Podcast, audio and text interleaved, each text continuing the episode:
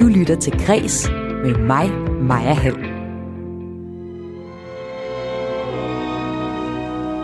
Når du ser et stjerneskud, lad dit ønske flyve ud. Der vil alle stjerners herre høre dig. Sødt lyder det, når Jesper Forkylling crooner sig igennem, når du ser et stjerneskud i Disneys nuttede Pinocchio-fortælling. Langt mere voldsom og dyster er den originale opdragende børnebog fra slutningen af 1800-tallet, og mere mørk er Guillermo del Toros Pinocchio også, den er premiere i morgen. Om det er Disney eller del Toro, så er moralen den samme. Du skal opføre dig ordentligt og adlyde dine forældre. Og den er jeg med på, det er klart. Men hvad kan den her moral fra den over 100 år gamle fortælling lære os og vores børn i dag? I dag, hvor børn og unge står model til voksne, som igen og igen fejler med krig og klimakrise.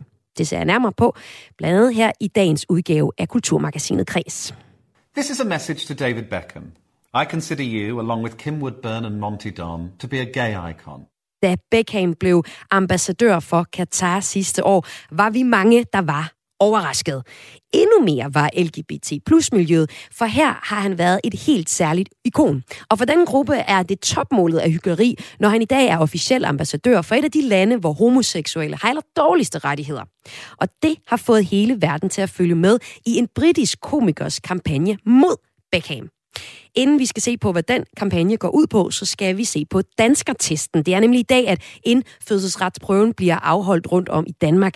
Prøven bygger på udlandslærer af emner om dansk lov og orden, men også på spørgsmål om den danske kulturhistorie.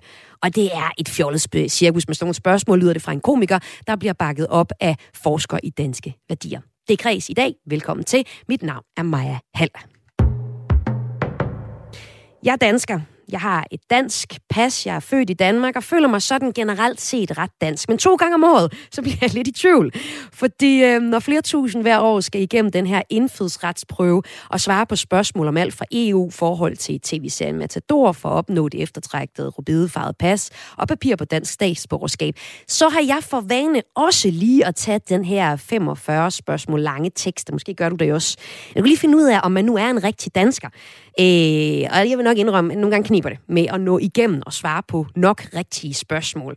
For dem, der så rent faktisk går op til prøven, så består forberedelsen af at tygge sig igennem en 200 sider lang læremateriale, som Styrelsen for International Rekruttering og Integration har lavet under Udlændinge- og Integrationsministeriet. Her skal man både svare på spørgsmål om det danske retssystem, men så er der også nogle kulturhistoriske spørgsmål. Det er for eksempel fokus på forfattere som H.S. Andersen, arkitekt Bjarke Engelsk og danefæde Solvognen. Altså, hvor lov og orden, det forstår jeg, det har et klokkeklart facit. Hvordan kan man så sætte kultur og værdier på formel? Det skal vi se på nu. Og jeg kan sige velkommen til dig, Morten Frederiksen, der er lektor i sociologi på Aalborg Universitet og forsker i danske værdier. Velkommen til. Tak skal du have. Helt grundlæggende, så vurderer du som forsker i sociologi, at det ikke er muligt at sige, hvad der er danske værdier, og herunder hvilken kulturhistorie, der er vigtigt. Hvorfor? Jamen, altså, det er vigtigt at sige, at selvfølgelig er der en kulturhistorie, og der er værdier, og dem skal man selvfølgelig interessere sig for. Men det her med at udpege nogle bestemte værdier, eller nogle bestemte enkelte kulturelle genstande eller produkter, som det centralt danske, det er, det er en umulig opgave, og det er også at, sådan en slags overgreb, altså at dem, der tiltager sig retten til at definere noget som særligt dansk, de begår både et overgreb på dem, der bliver udsat for den her test, men måske i virkeligheden endnu mere på dem, der normalt går rundt med de her rødbedefarvede pas, ikke? Fordi de færreste af os i virkeligheden måske synes, at det er essensen af at være dansk. Pointen er jo, at der er ikke sådan en enhed, der er Danmark. Danmark består af en masse mennesker, og derfor så sådan i forskning, der taler vi aldrig nogensinde om danske værdier. Vi taler om danskernes værdier. Vi taler heller ikke om dansk kultur som sådan en bestemt liste af ting. Det er jo noget komplekst og stort. Og danskere forskellige har forskellige værdier, og de har forskellige forestillinger om, hvad der er vigtig kultur. Om, hvis man spørger danskere, om de synes, at det er Blicher, eller om det er Jussi Adler, der er vigtigst for dansk litteratur. Men så er det ikke sikkert, at man helt får samme svar, som det man får, hvis man kigger på, hvad der bliver sat ind i sådan en test her. Så der er ikke nogen, der har ret til ligesom at definere noget på den måde, som det essensen af Danmark. De tiltager sig en magt, de måske egentlig ikke har ret til at tiltage sig. Men man kan også sige, at det er en test, der peger ind i de kulturer og værditing, man gerne vil have i Danmark. Så det er jo også sådan et øjebliksbillede. Altså, hvad er der egentlig i vejen med, at den ser ud, som den gør? Jamen, det der i vejen med den, det er måske virkelig lige præcis det, du siger der. Nemlig, det peger ind i, hvordan man gerne vil have Danmark ser ud. Hvem er man? Altså hvis vi kigger på testen fra sidste gang, så for eksempel så fylder Grundtvig en hel del. Hvem vil gerne have, at Grundtvig fylder noget? Det er jo ikke fordi Grundtvig ikke fylder noget i historien, og man skal interessere sig for historien, men når man gør det til adgangsviden til at kunne sige, at man er dansk statsborger, så har man jo givet det sådan en helt særlig plads. Og hvem er det, der skal tiltage sig den ret til at bestemme det? Det er ikke, fordi man ikke skal interessere sig for det. De der undervisningsmaterialer, der er lavet, de er for sådan set rigtig fornuftige, og det er godt at orientere sig bredt i de her emner. Men det, at man udvælger helt bestemte typer viden, der drejer sig om, hvem der er formand for Dansk Folkeparti, eller hvad for en type litteratur, der er den særlige danske litteratur. Men hvis man skal have kultur og værdispørgsmål med i det her, og det er jo en forsøg, forstår jeg godt, for at omfavne hele Danmark, og ikke det kun er lov og orden, så bliver man nødt til at vælge noget til og noget fra. Er det ikke bare sådan, det er?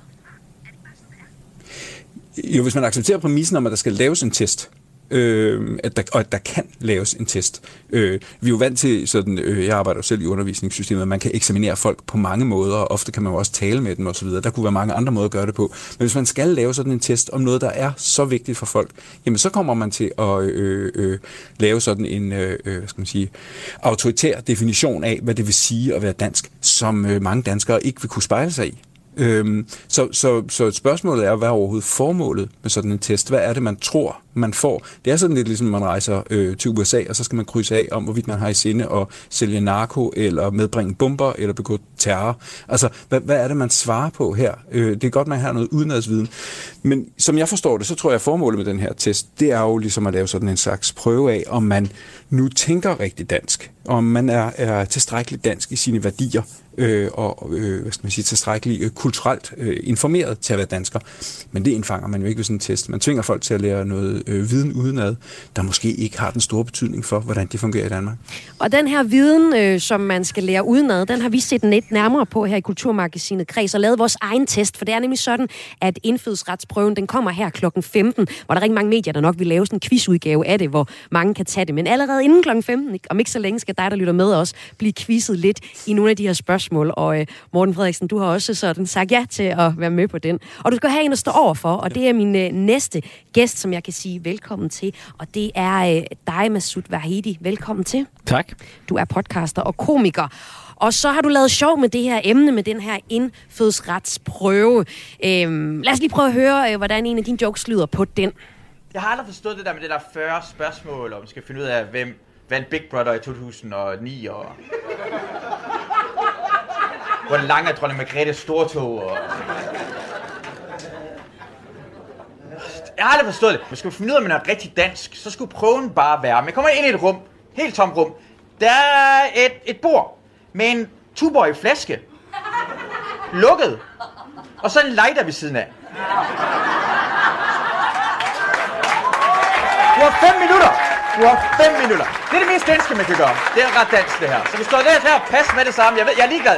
Jeg behøver ikke give dig hånden. Du får pas med det samme. Masoud Vahedi, det er altså en af de jokes, du har fyret i forbindelse med den her indfødsretsprøve, som også handler om her i Kulturmagasinet Kres i dag. Du synes, den er ret fjollet. Det er lidt noget af et cirkus. Hvorfor valgte du at lave en stand-up-bio ud af det her spørgsmålene til indfødsretsprøven?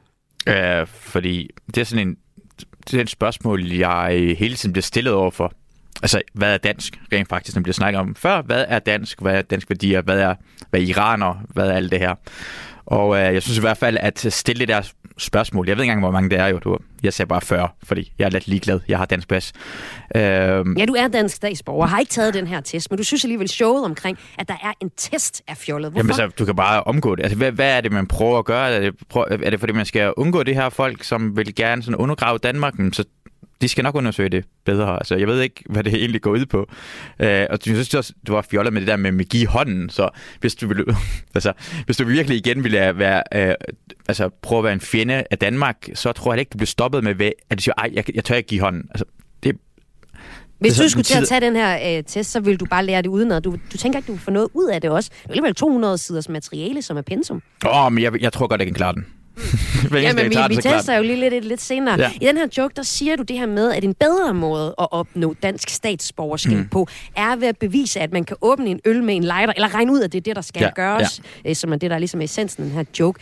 Hvorfor, på en eller anden måde, så skal der jo være noget for at opnå dansk statsborgerskab. Altså, hvorfor er den her med prøven så forkert? Altså, mener du ægte, at det burde være noget lige så tåbeligt, noget andet? Jamen, jeg synes, det der med samtalen er rigtig god. Ja. Det var det før i tiden, jo. Ja. Det er en samtale, du snakker med en person, ved hvor de står. Men der kan man ikke også bare sige det rigtige der?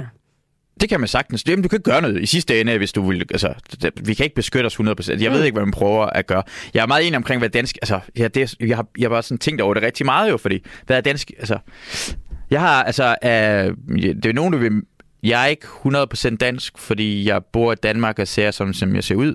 Det gør ikke noget som helst. For Danmark er iraner, det gør ikke noget som helst. I udlandet er dansker. I Iran er dansker 100%. Men jeg bliver mindet om det hele tiden, for jeg bliver stillet og sådan, hvad har du gjort? Og det er sådan for eksempel, hvis jeg laver for eksempel en flæskesteg, og den er med en sprødsvær... Jeg elsker flæskesteg, jeg elsker koldskål, jeg elsker gløgg. Det er ikke alle mine danske venner, der gør det. Men hver eneste gang, de ser mig elske det, er det bare sådan, som om de har set en bjørn... jonglere på en bold. Sådan, wow, prøv at se her, man kan lave flæskesteg. Sådan, ja, jeg kan bare godt lide det. Nå, men det er også vildere, fordi du får Iran. Jeg ved ikke, om det er det. Det smager bare rigtig godt. Altså, man bliver hele tiden stillet Men nævner du ikke der nogle ting, der er essensen af dansk kulturhistorie i virkeligheden? Ja, det er det ikke rigtigt. For det er, hvad er koreansk historie? Er det Nordkorea eller Sydkorea? Du mener altså grundlæggende set, at lave en test i det her, i kultur, i værdispørgsmålene, er tåbeligt, og det bliver du sådan set bakket op af noget så fornemt, som man kan blive bakket op af, nemlig af en forsker, og dig har vi også stadig med, Morten Frederiksen. Du forsker i danske værdier på Aalborg Universitet, og er lektor i sociologi. Og du er altså med lige nu her i Kulturmagasinet Kres sammen med Masoud Vahedi. Og nu har jeg jo så kigget sammen med min redaktion ned i det her kompendie, det her pensum, som man skal læse op på for at kunne tage testen. Og vi har lavet en lille test. Er I med på at lave en lille quiz også her, og se om I er nok danskere, jer to? Ja. Masoud, du klar? Ja, jeg er 100% klar. Ja, det går ud på at ikke være en dum dansker, for det er det gode ved at være en dansker, du kan være dum, som du har lyst til. Det kan jeg ikke gøre. Okay. Nå, men lad os se, hvad I får ud af det her. Her har vi 3, og I skal bare svare hurtigt på det. Og dig, der lytter med, du er selvfølgelig velkommen til at quizze med, men der er ikke andet end æren og titlen er at svare rigtigt. Det første spørgsmål, det er, Riddersalen på Christiansborg er udsmykket med 17 store gobelinger, altså vægtæpper, som fortæller Danmarks historiens gang tilbage fra vikingetiden og frem til vores tid. Hvem står bag kunstværket, der var en gave til dronning Margrethe? Jeg har ingen idé. Jeg tror det. Ingen idé, siger man... Ja, og hvad hører vi? Jeg tror, det var Bjørn Nørgaard. Du siger Bjørn Nørgaard, og det er rigtig Morten Frederiksen. Og Masoud, har du hørt noget om det her før? Nej, jeg ved bare... Ringer det en klokke? Nej, ikke navnet overhovedet. Bjørn Nørgaard har altså lavet de her vægtæpper, som der hænger inde, og som jeg sagde, fortæller Danmarks historien. Spørgsmål nummer 2. Den dansk-norske forfatter Ludvig Holberg, der levede fra 1684 til 1754, var den første, der skrev komedier på dansk. En af de mest opførte komedier handler om studenten, der rejser fra København hjem til sine gamle forældre og sin ventede forlovede, og praler af sin latinske lærdom. Hvad hedder komedien fra 1723? Erasmus Montanus. Lyder det her fra Morten Frederiksen, og det er også rigtigt, Masoud Vahedi. Siger det der noget her?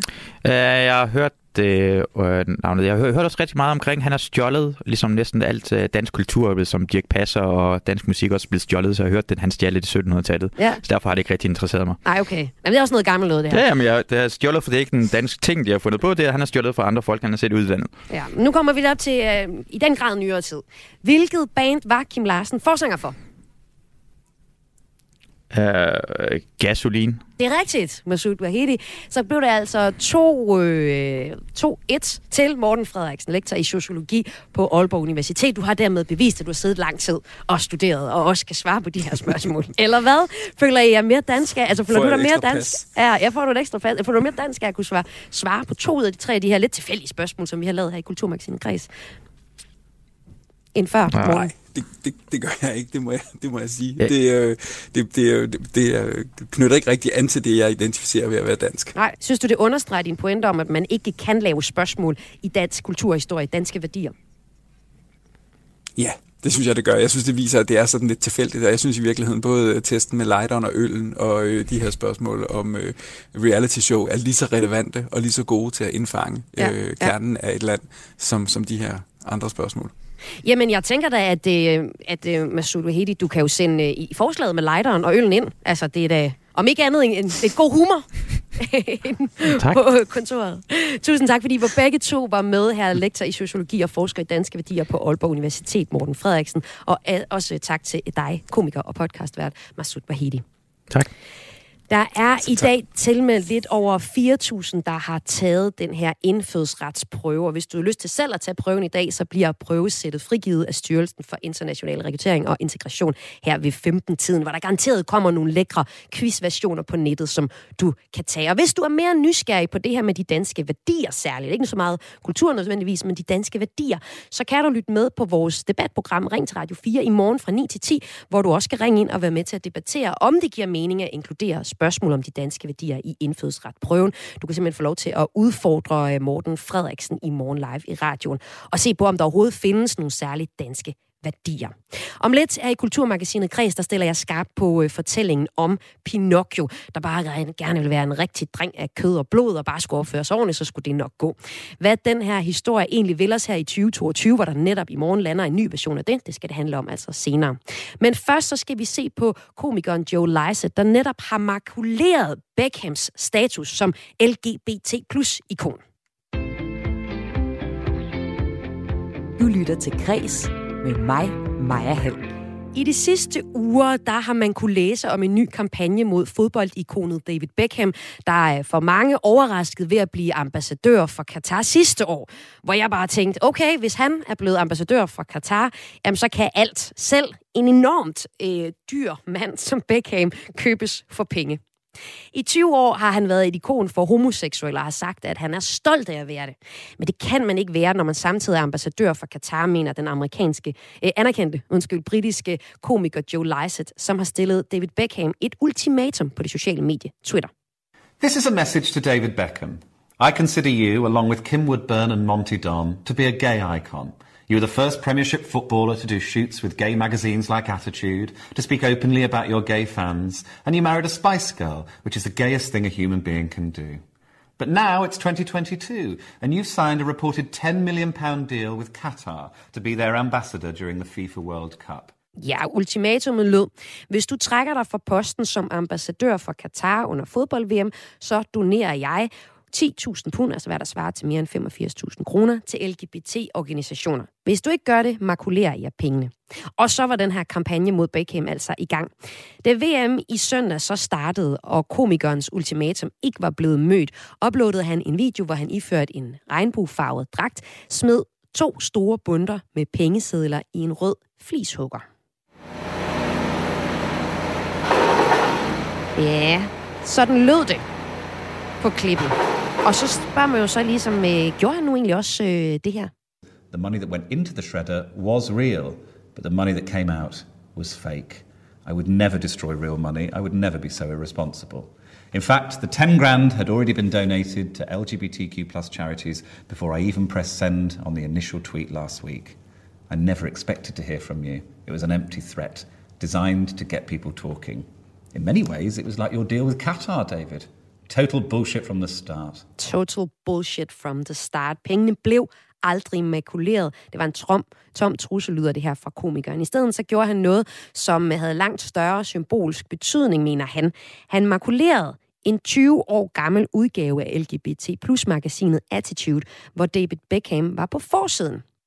Da lige præcis den udgave af Attitude udkom i 2020, og David Beckham efterfølgende udtalte, at han var stolt af at være et ikon for homoseksuelle, var det et stort skridt i retningen af større anerkendelse af LGBT-personer, både i og uden for fodboldverdenen. Derfor vakte stor opsigt, da det så sidste år kom frem, at David Beckham har takket ja til at være ambassadør for Qatar under landets VM-værtskab. En chance, han angiveligt modtager, hvad der svarer til næsten 1,3 milliarder kroner for. Qatar er et af de lande i verden, hvor det står allerværst til med LGBT-rettighederne. For eksempel er homoseksualitet strafbart med op til 7 års fængsel. Så da komikeren Joe Lycett makulerede netop den her udgave af magasinet, var det for at signalere, at Beckhams tid som ikon for homoseksuelle i hans øjne, og nok også for andre homoseksuelle, er ligegyldigt, og det er forbi. Inden udsendelsen, der talte vi med administrerende direktør og forlægger på Attitude Magazine, der er et LGBT-magasin, som for 20 år siden havde Beckham på forsiden. Han hedder Darren Styles, og han spurgte, og vi spurgte ham, hvilken betydning det havde for LGBT-miljøet på det her tidspunkt. Han startede med at forklare, at fodboldverdenen har været berygtet for sin homofobi. The last footballer, professional footballer to come out at that point in the UK was Justin Fashanu in 1990, and he, under the pressure of it all, ended up taking his own life. And so homosexuality in British football had subsequently become a taboo. And so for the England captain to be photographed for the cover of a gay magazine and to speak so strongly in support of the gay community was seismic. He was the most famous footballer in the world at the time, possibly not the greatest player, but certainly the most famous footballer. And the impact of his speaking out in a sport which had decried homosexuality was seismic. It was huge for every LGBTQ football fan, for somebody of his magnitude and his reach. To be speaking out on behalf of our community was enormous, and the sense of goodwill and positive feeling that engendered at the time almost cannot be overstated. Ja, det vi hører, det er, at det er altså svært at overvurdere betydningen af, at verdens på det tidspunkt mest berømte fodboldspiller David Beckham bakkede op om LGBT-miljøet, fortæller her Darren Styles. Og særligt fordi, at fodboldverdenen har været berygtet for sin homofobi også, jo var det her for 20 år siden. Den første britiske fodboldspiller, der sprang ud som homoseksuel, var Justin Fashanu i 1990. Han blev mødt af så stor modstand, at han endte med at tage sit eget liv. Derfor så satte det også skred i en ny bevægelse, at så stor en stjerne som David Beckham var på forsiden af Attitude, og tog rollen som ikon for homoseksuelle, fortæller her Darren Styles. That moment with Beckham did start a new conversation. Subsequently now half of the Premier and Football League companies in the UK have LGBTQ fan groups. And so that within football grounds and within football has certainly changed. David Beckham's acceptance of that and encouragement of that was certainly part of that change and part of that start of a new conversation. So, you know, he was held as England captain, as a footballer on the global stage in such high regard by all of the LGBT community as a result of what he did and what he said. I dag så har halvdelen af alle klubber i den britiske fodboldliga LGBT-fanfraktioner. Og det vi hører her, Darren Styles fortæller, det er, at det er et eksempel på, hvor langt de er kommet de seneste 20 år. Og den bevægelse har David Beckham i høj grad været frontløber for, fortæller Darren Styles altså her. Derfor så gjorde det også ondt at se, at David Beckham skulle være ambassadør for netop Qatar. Det er nemlig komplet umuligt, mener Darren Styles, at David Beckham, som ikke er klar over, at han med sit ambassadørskab også står på mål for korruption, slavelignende forhold for migrantarbejdere, forfølgelse af homoseksuelle og dårlige kvinderettigheder. I think it's heartbreaking, really, and I think it's a betrayal. It feels like a betrayal, if that's not too emotional a term. I'm a football fan. I'm a 50-year-old man. I'm a West Ham season ticket holder, man and boy, and it feels like a little piece of something we held dear has been ripped away, because it's just not possible over the 12 years since Qatar was given the World Cup not to understand everything about that nation. This can't be an accidental alliance. We knew from the outset that the bidding process was corrupt. We know subsequently that thousands of migrant workers have died in the construction of the stadiums. We know because we've been told and we can see the evidence that the constant persecution of LGBTQ people in Qatar and the diminishing of women's rights. We know all of that is real, and it's all very easy to see, very easy to understand. And so to take such a huge amount of money can't be an accident. You have to know what you're signing up to and what you're signing up for. It is not possible to be that naive, that ignorant, and to look past it. Ja, det vi hører her, det er, men når man nu er et LGBT-magasin, der udkommer i en lang række lande over, man har en forbindelse til en stjerne som David Beckham, der netop nu er i Qatar, burde man også udnytte den mulighed for at promovere LGBT-rettigheder i landet, frem for at skyde på Beckham. Det spurgte vi også Darren Styles, der er administrerende direktør og forlægger på bladet LGBT, altså på det her LGBT-magasin Attitude, om. Og svaret var, det vi hører her i næste klip, det var, at man forsøgte at gøre det i de mere end de 10 år, der er gået siden Qatar blev annonceret som vært for VM, men Beckham er i Darren Styles' øjne både døv og blind for den her kritik. I think because the World Cup is now on, suddenly everybody's focus is in that area. But we've been talking about this for 12 years in the case of Qatar, and from the day that David Beckham signed his deal, and we've called him out, we've written about it, we've given him the opportunity to talk to us about it, and he is deaf and blind to us, to the community, and anything we've attempted to say to him. And I think in a perverse way, that there is so much noise now, it's happening in front of the world's press, in front of the world's media. Now everybody can see it. They are starting to understand what we've been saying all along. And so even if he will no longer engage with us, there's no doubt this has given us the opportunity to talk about him. So in a slightly perverse way, I'm grateful. I'm grateful for the mistake that he's made and for the opportunity it's giving everybody to have this conversation. Lød det her fra Darren Styles, der er administrerende direktør og forlægger på LGBT-magasinet Attitude, og han har talt med min kollega Søren Berggren Toft, altså om fodboldigikonet og nu officielt ambassadør for Qatar, David Beckham, og hvad som Darren Styles og komikeren, der også satte den her kampagne i gang imod Beckham, mener er hans fald som ikon for homoseksuelle. Her i kulturmagasinet Kres, der skal det om et øjeblik, der får du en kulturanbefaling fra Nordjylland. Her skal vi besøge en kvotekonges museum. Men inden vi kommer til det, så skal vi se på moralen i Pinocchio-fortællingen. Du lytter til Kres med mig, Maja Hall.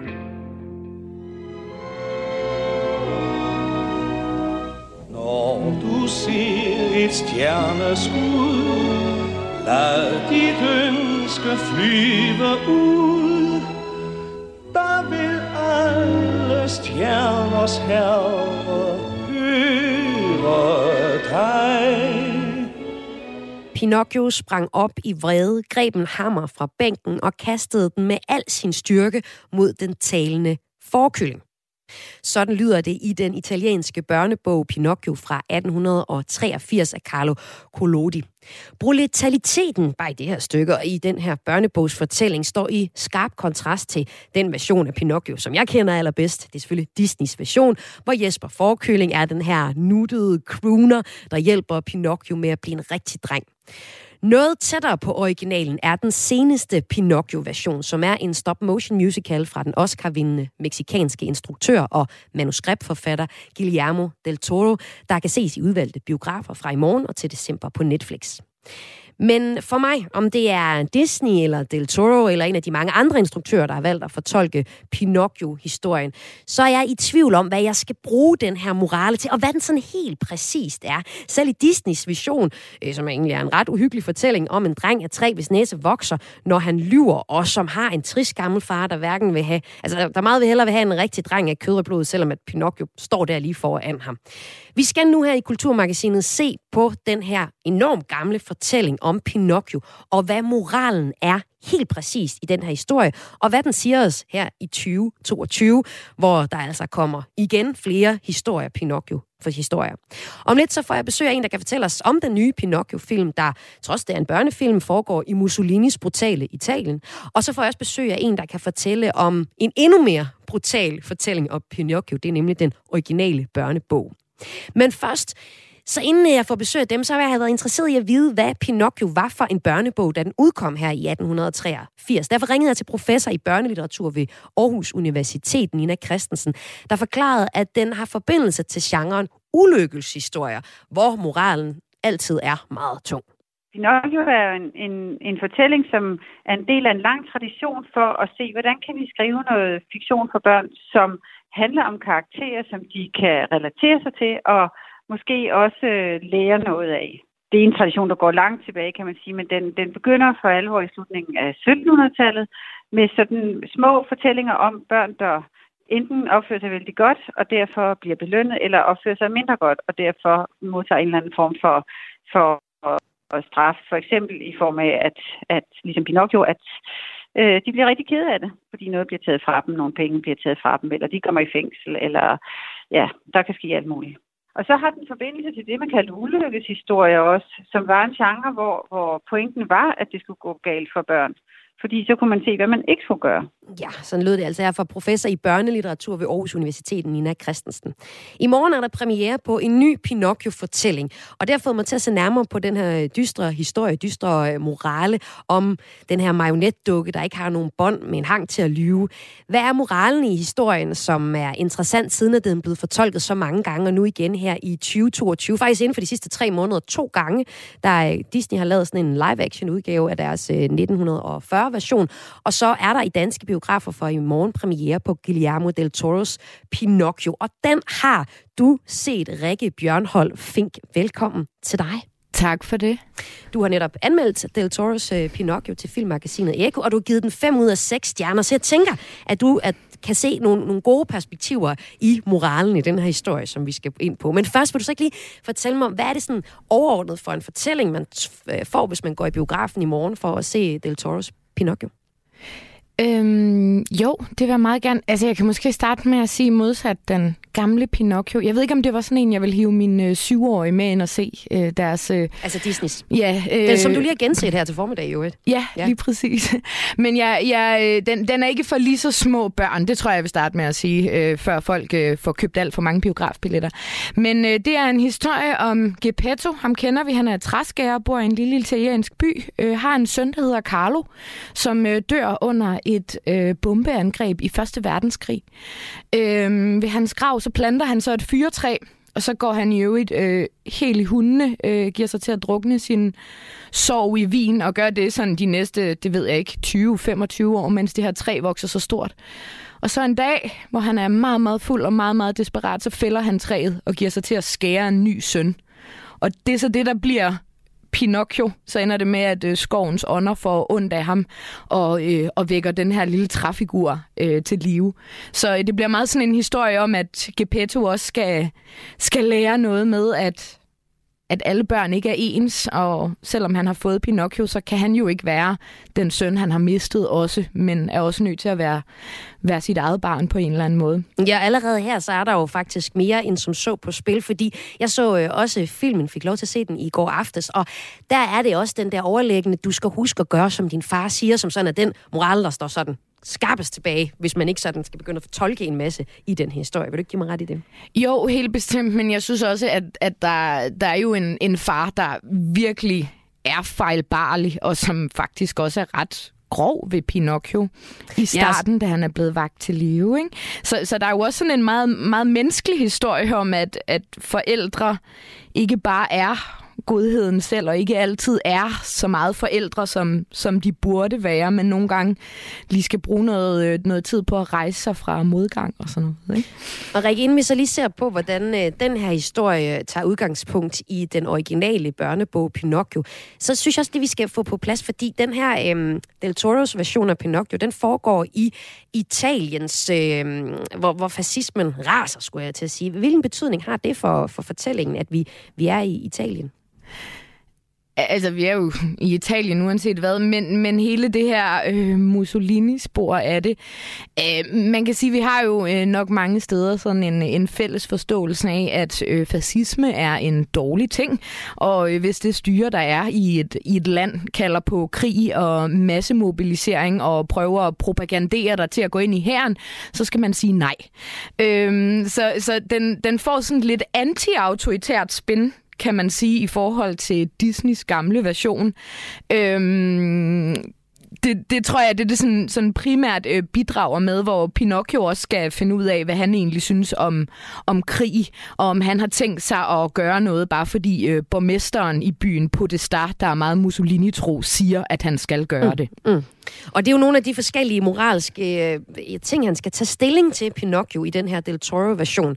Og lad os så kigge på den originale. Den er du rigtig godt inde i, teaterinstruktør Martin Nyborg. Velkommen til dig. Tusind tak. Du har nemlig arbejdet med den originale Pinocchio-børnebog til den teaterforestilling, som Aalborg Teater sætter op til februar. Den originale Pinocchio, den er skabt af den her italienske forfatter, Carlo Collodi, som er sådan en opdragende fortælling for uartige børn, tror jeg, der står om historien her. Hvad er det for en børnebog, da den kommer frem, Martin? Jamen, det er en meget, meget populær børnebog. Altså, det starter egentlig ikke med at være en bog. Det starter som en føljeton i børnenes avis. Og så er der sådan et lille kapitel hver uge i den her avis. Og jeg tror, det bliver til 15 kapitler. Så bliver Pinocchio hængt i kapitel 15. Og så slutter føljetonen. Det accepterer læserne så bare ikke, så de vil gerne have en fortsættelse. Og så bliver det til 36 kapitler i alt, som er... Altså, det er en gedigen langt eventyr om Pinocchio, hvor han kommer igennem alle mulige prøvelser, som er beskåret i mange, mange forskellige versioner, men som altså i sin helhed er sådan... bare utrolig lang og utrolig hård for ham, utrolig brutal. Mm. Ja, og hvad vil du sige, sådan den overordnede morale er i sådan urfortællingen Pinocchio, altså noget af det første, der bliver skrevet om den her figur? Jamen, det er jo, som I har været lidt inde på allerede, at man på en måde skal gøre, som der bliver sagt. Det er det, man umiddelbart får igennem, altså som læser. Primært fordi fortælleren er meget moraliserende over for hans valg. Og så sker der det for ham, at han grundlæggende er ligesom opbygningen sådan, at han for at vide, at han skal gøre én ting, gøre noget andet, og så bliver han straffet hårdt for at have gjort det andet. Mm. Og den morale, den synes jeg også går igen, når jeg tænker på Disneys version. Måske bliver han bare ikke lige straffet lige så hårdt, men han skal også ligesom gå igennem nogle forskellige ting for at kunne blive en rigtig dreng, som er det, han gerne vil være i Disneys version også. Og det handler også om at opføre sig ordentligt. Og I to, Rikke og Martin, I mener jo begge to, at udover den overordnede moral om, at man skal være en god dreng, så er der nogle langt mere komplekse perspektiver, som gør historien stærk i dag, hvor der altså kommer en ny version af det, en stop-motion musical fra Del Toro, som kommer i biograferne i morgen, og jo så også dig, Martin, der laver en forestilling her i det nye år om Pinocchio. For at se nærmere på, hvad det er, ligesom ser, der er sådan mere kompleks i den her historie, så synes jeg, vi skal dykke ned i nogle af de forskellige karakterer, der er i Pinocchio. Ikke? Og vi har ligesom, Martin, du har tjekket på originalen, sådan lidt groft sagt, ikke? Og Rikke, du har tjekket på Del Toros version, og så kender vi måske alle sammen, jeg er i særdeleshed, Disneys version også. Men lad os lige prøve at starte med at få sat nogle ord på den her Pinocchio-træfigur, marionetdukken uden snore. Hvem er han i den originale, Martin? Jamen, der er han en kerne i et stykke træ, som er levende. Altså, så historien starter med, at han er en lille, meget provokerende bjælke, og så provokerende, og så,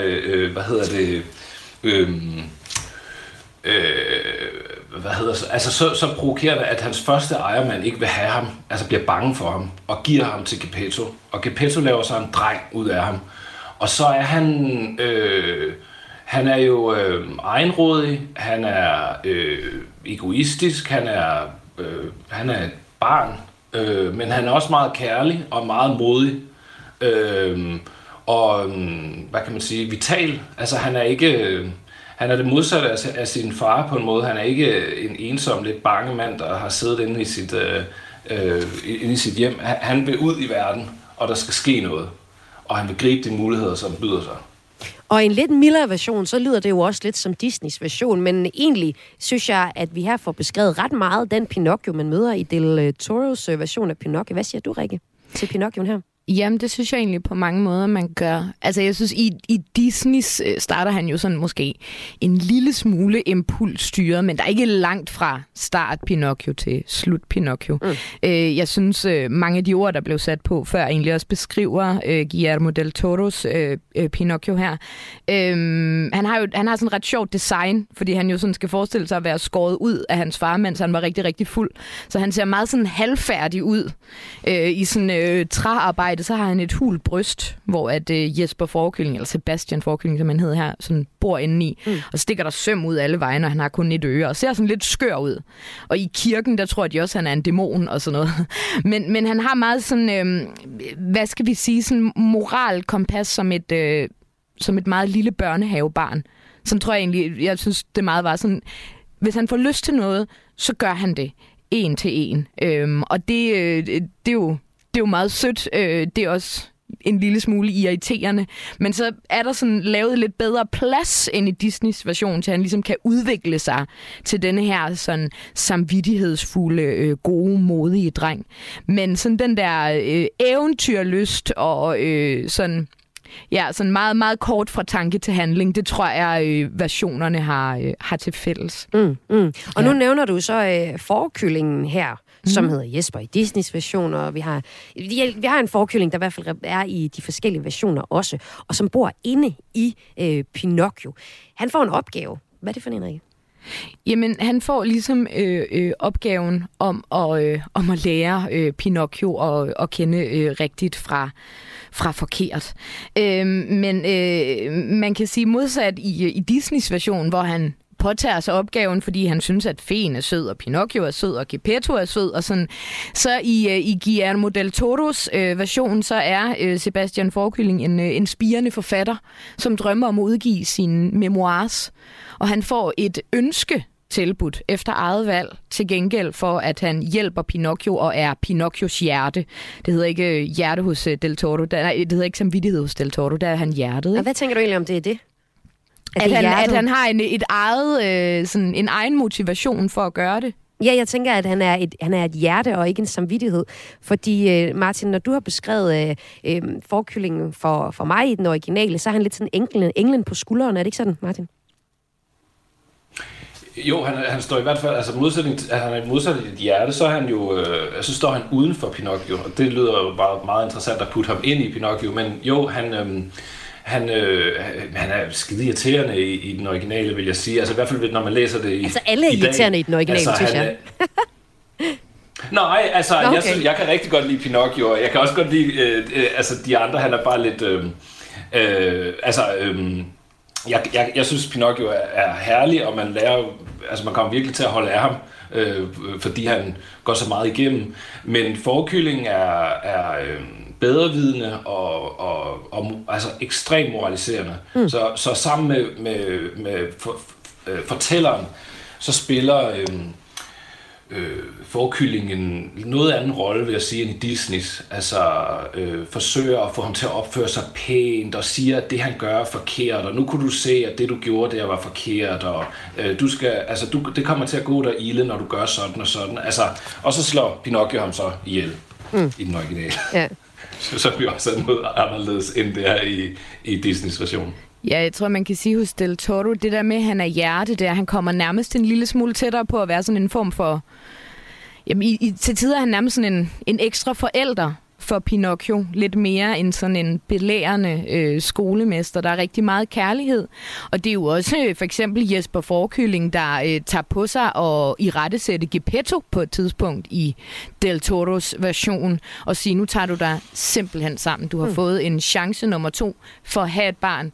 Gider du godt lige få snotten op og se, hvad der står lige foran dig, ikke? Så jeg tror, man har jo sådan på en eller anden måde givet ham sådan lidt mere sådan humanitet, og siger med, at han har sin egen motivation for at gøre, som han gør, og jo egentlig primært gør det her for at få sit ønske opfyldt og få udgivet sine memoarer. Men hvis man nogensinde har set et eventyr før, så kan man måske også godt regne ud, at han måske også selv skal gennemgå en udvikling, og måske skal ende med at bruge det her ønske på noget andet. Ja, Rikke, du siger udvikling, og det ved jeg også er noget af det, du synes er stærkest ved Del Toros version af Pinocchio. Det er, at karaktererne udvikler sig rigtig meget. Der er mange bikarakterer, vi får mange ting at vide om dem, men de giver faktisk også mening. Og noget af det, du har fortalt mig, det er særlig farfiguren her, Geppetto, som du synes står ret stærkt. Prøv lige at forklare, hvem er han i Del Toros version af Pinocchio?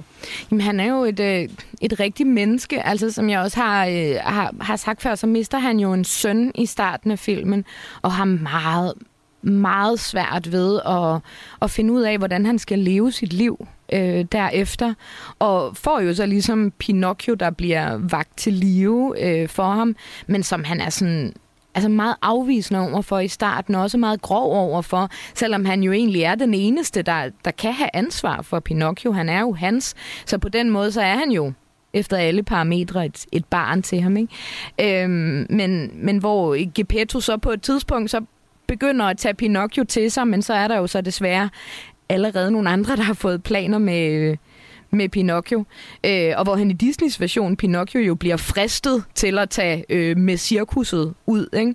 Så i Del Toros version, så tager Pinocchio faktisk ud og optræder med det her teater også, fordi at så kan han sende penge hjem til sin far, og måske på en eller anden måde få noget accept. Og der er også noget med en gæld og sådan noget, men ja. Der er han faktisk langt mere sympatisk, Pinocchio-figuren, end han var for mig, da jeg kan huske at se Disneys version, hvor det griskhed, der er på spil for ham i den. Altså, at han vil have nogle penge, han vil have noget berømmelse og fame i den der Disney-version, tænker jeg.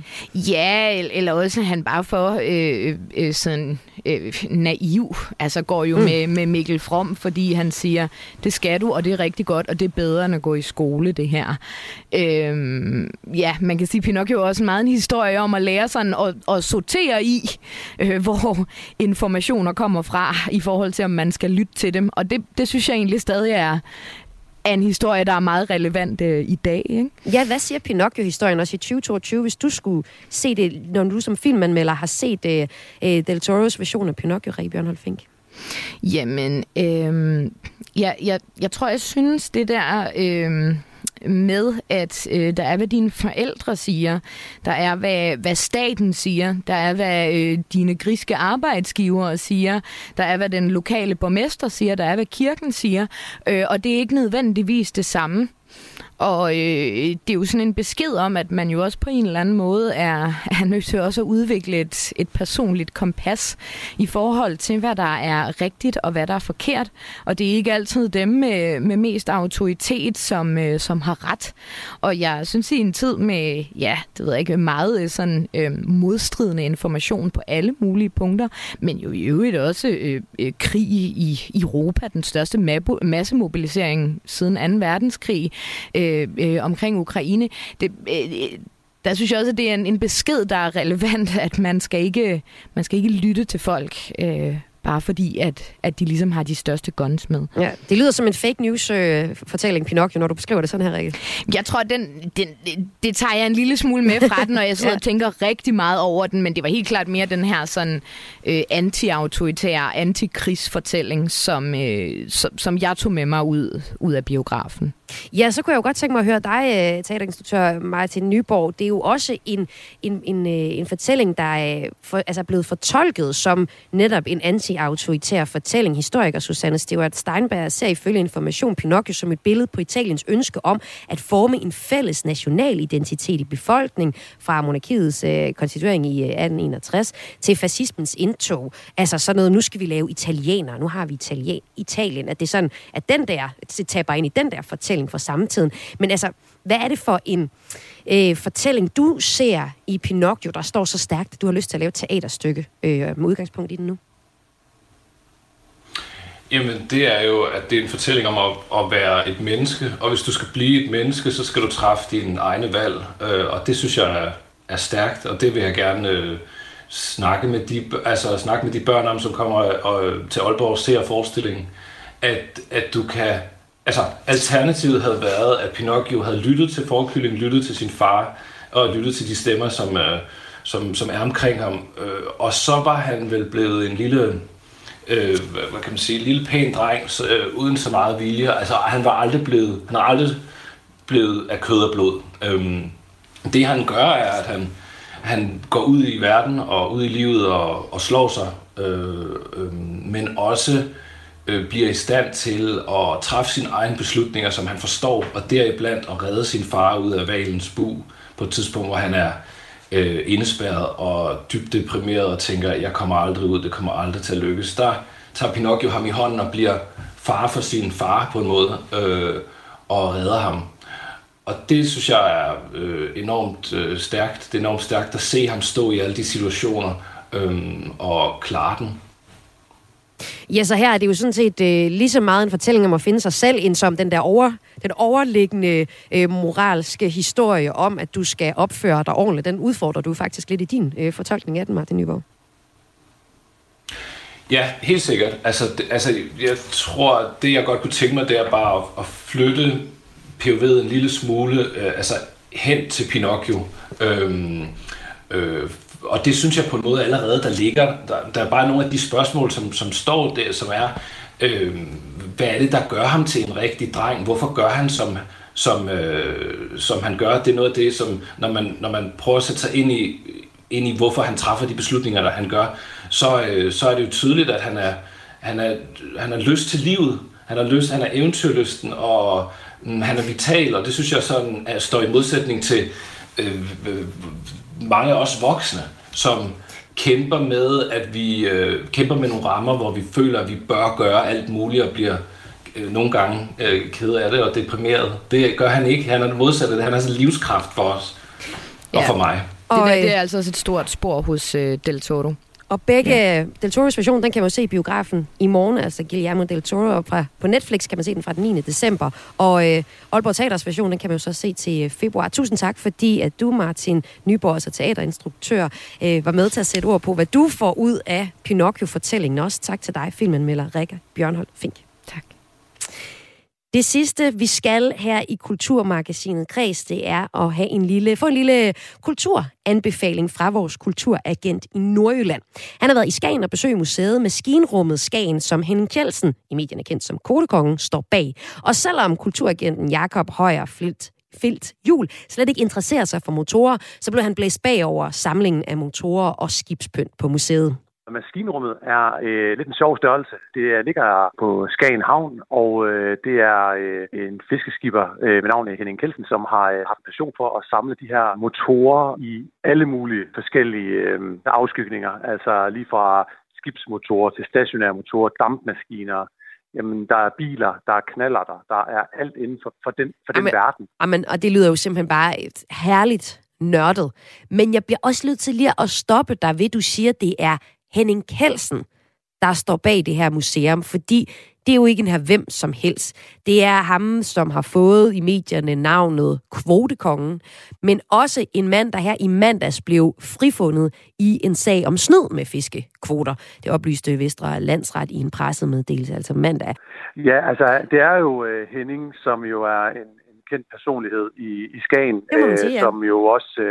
men gør enormt meget for Skagen, og faktisk Maskinrummet, som jo er startet op i nogle små lokaler nede på Skagen Havn, har han i gang et kæmpe projekt nu med at skal bygge et kæmpe museum på Skagen Havn i de gamle auktionshaller, hvor at man sammen med triggeren fra Frederikshavn skal bygge et kæmpe museum, hvor der både skal være restauration og jeg ved ikke hvad, men hvor man samler alle de her objekter. Altså, der er over 1000 forskellige maskiner, og jeg var selv nede og besøge det, og jeg er på ingen måder nørdet inden for det her område. Men man blev virkelig betaget af, at det var det ene rum efter det andet, med sådan nogle kæmpe, kæmpe maskiner, og personalet dernede starter dem op, og de larmer, og de gør ved. Og hvis man virkelig bare har lidt sådan hang til olie og den der duft, så er der virkelig meget at komme efter. Men der er også meget andet. Altså, der er væggene er plastret ind i gamle ting, der er fundet fra forskellige skibe og fra forskellige kutter igennem, både for Skagen, men også fra alle mulige andre steder i landet. Og de får motorer indfra, altså også faktisk fra hele verden. Nogle gange er de i Holland og køber en motor og sådan noget. Så det er virkelig spændende sted at komme. Og det overrasker. Det er et sted, der overrasker, vil jeg sige. Ja. Så det skal man endelig se. Hvorfor overrasker det? Jamen det er det her med, at du kommer ind, og det ser ikke særlig stort ud udefra. Så bevæger man sig rundt i de her maskiner, og så er der forskellige etager, og du kommer ind i næste rum, og i næste rum, og man tænker, kan det næsten blive ved? Og det er lige fra... Det er også historien om gamle officersuniformer, og jamen, det er alt muligt forskelligt. På den måde så er det sådan en lille sjov ting, der bare vokser på en, når man træder ind ad døren. Tak for den anbefaling. Jamen, det var så lidt. Og anbefalingen kom altså her fra Kres' kulturagent i Nordjylland. Kres er færdig for i dag, tilrettelagt Søren Berggren Toft og Sara Birk Becker. Mit navn er Maja Hall. Her i efteråret dykker Julie Bundgaard og Christian Holtet ned i de danske kriminalarkiver. Hvad er det derinde på Rigsarkivet, du er så fascineret af? Det er jo historier fra det virkelige liv. Lyt til Krimiland hver lørdag kl. 17.05 eller i Radio 4's app. Radio 4 taler med Danmark. Krimiland præsenteres af Sara Bledels nye krimi, Elins død. Læs eller lyt til historien om Louise Rick, der sendes på en ny opgave, der sætter hende og P13 på en ekstraordinær prøve.